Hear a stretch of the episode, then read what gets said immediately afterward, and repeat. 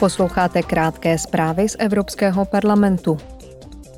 Komisař Johannes Hahn dnes v rozpočtovém výboru představí strukturální řešení pro financování Ukrajiny v roce 2023. Europoslanci chtějí pro Unii připravit rozpočet, který bude odolný a schopný reagovat na nové výzvy. Stávající víceletý finanční rámec totiž nebyl navržen tak, aby se vypořádal se situacemi, jako je válka na Ukrajině. Poslanci budou hlasovat i o parlamentní iniciativě, která navrhuje uvolnit 720 milionů eur z Fondu Solidarity ve prospěch členských států. Výbor pro občanské svobody, spravedlnost a vnitřní věci dnes pořádá veřejné slyšení na téma aspekty vymáhání práva v rámci sledování veřejného prostranství.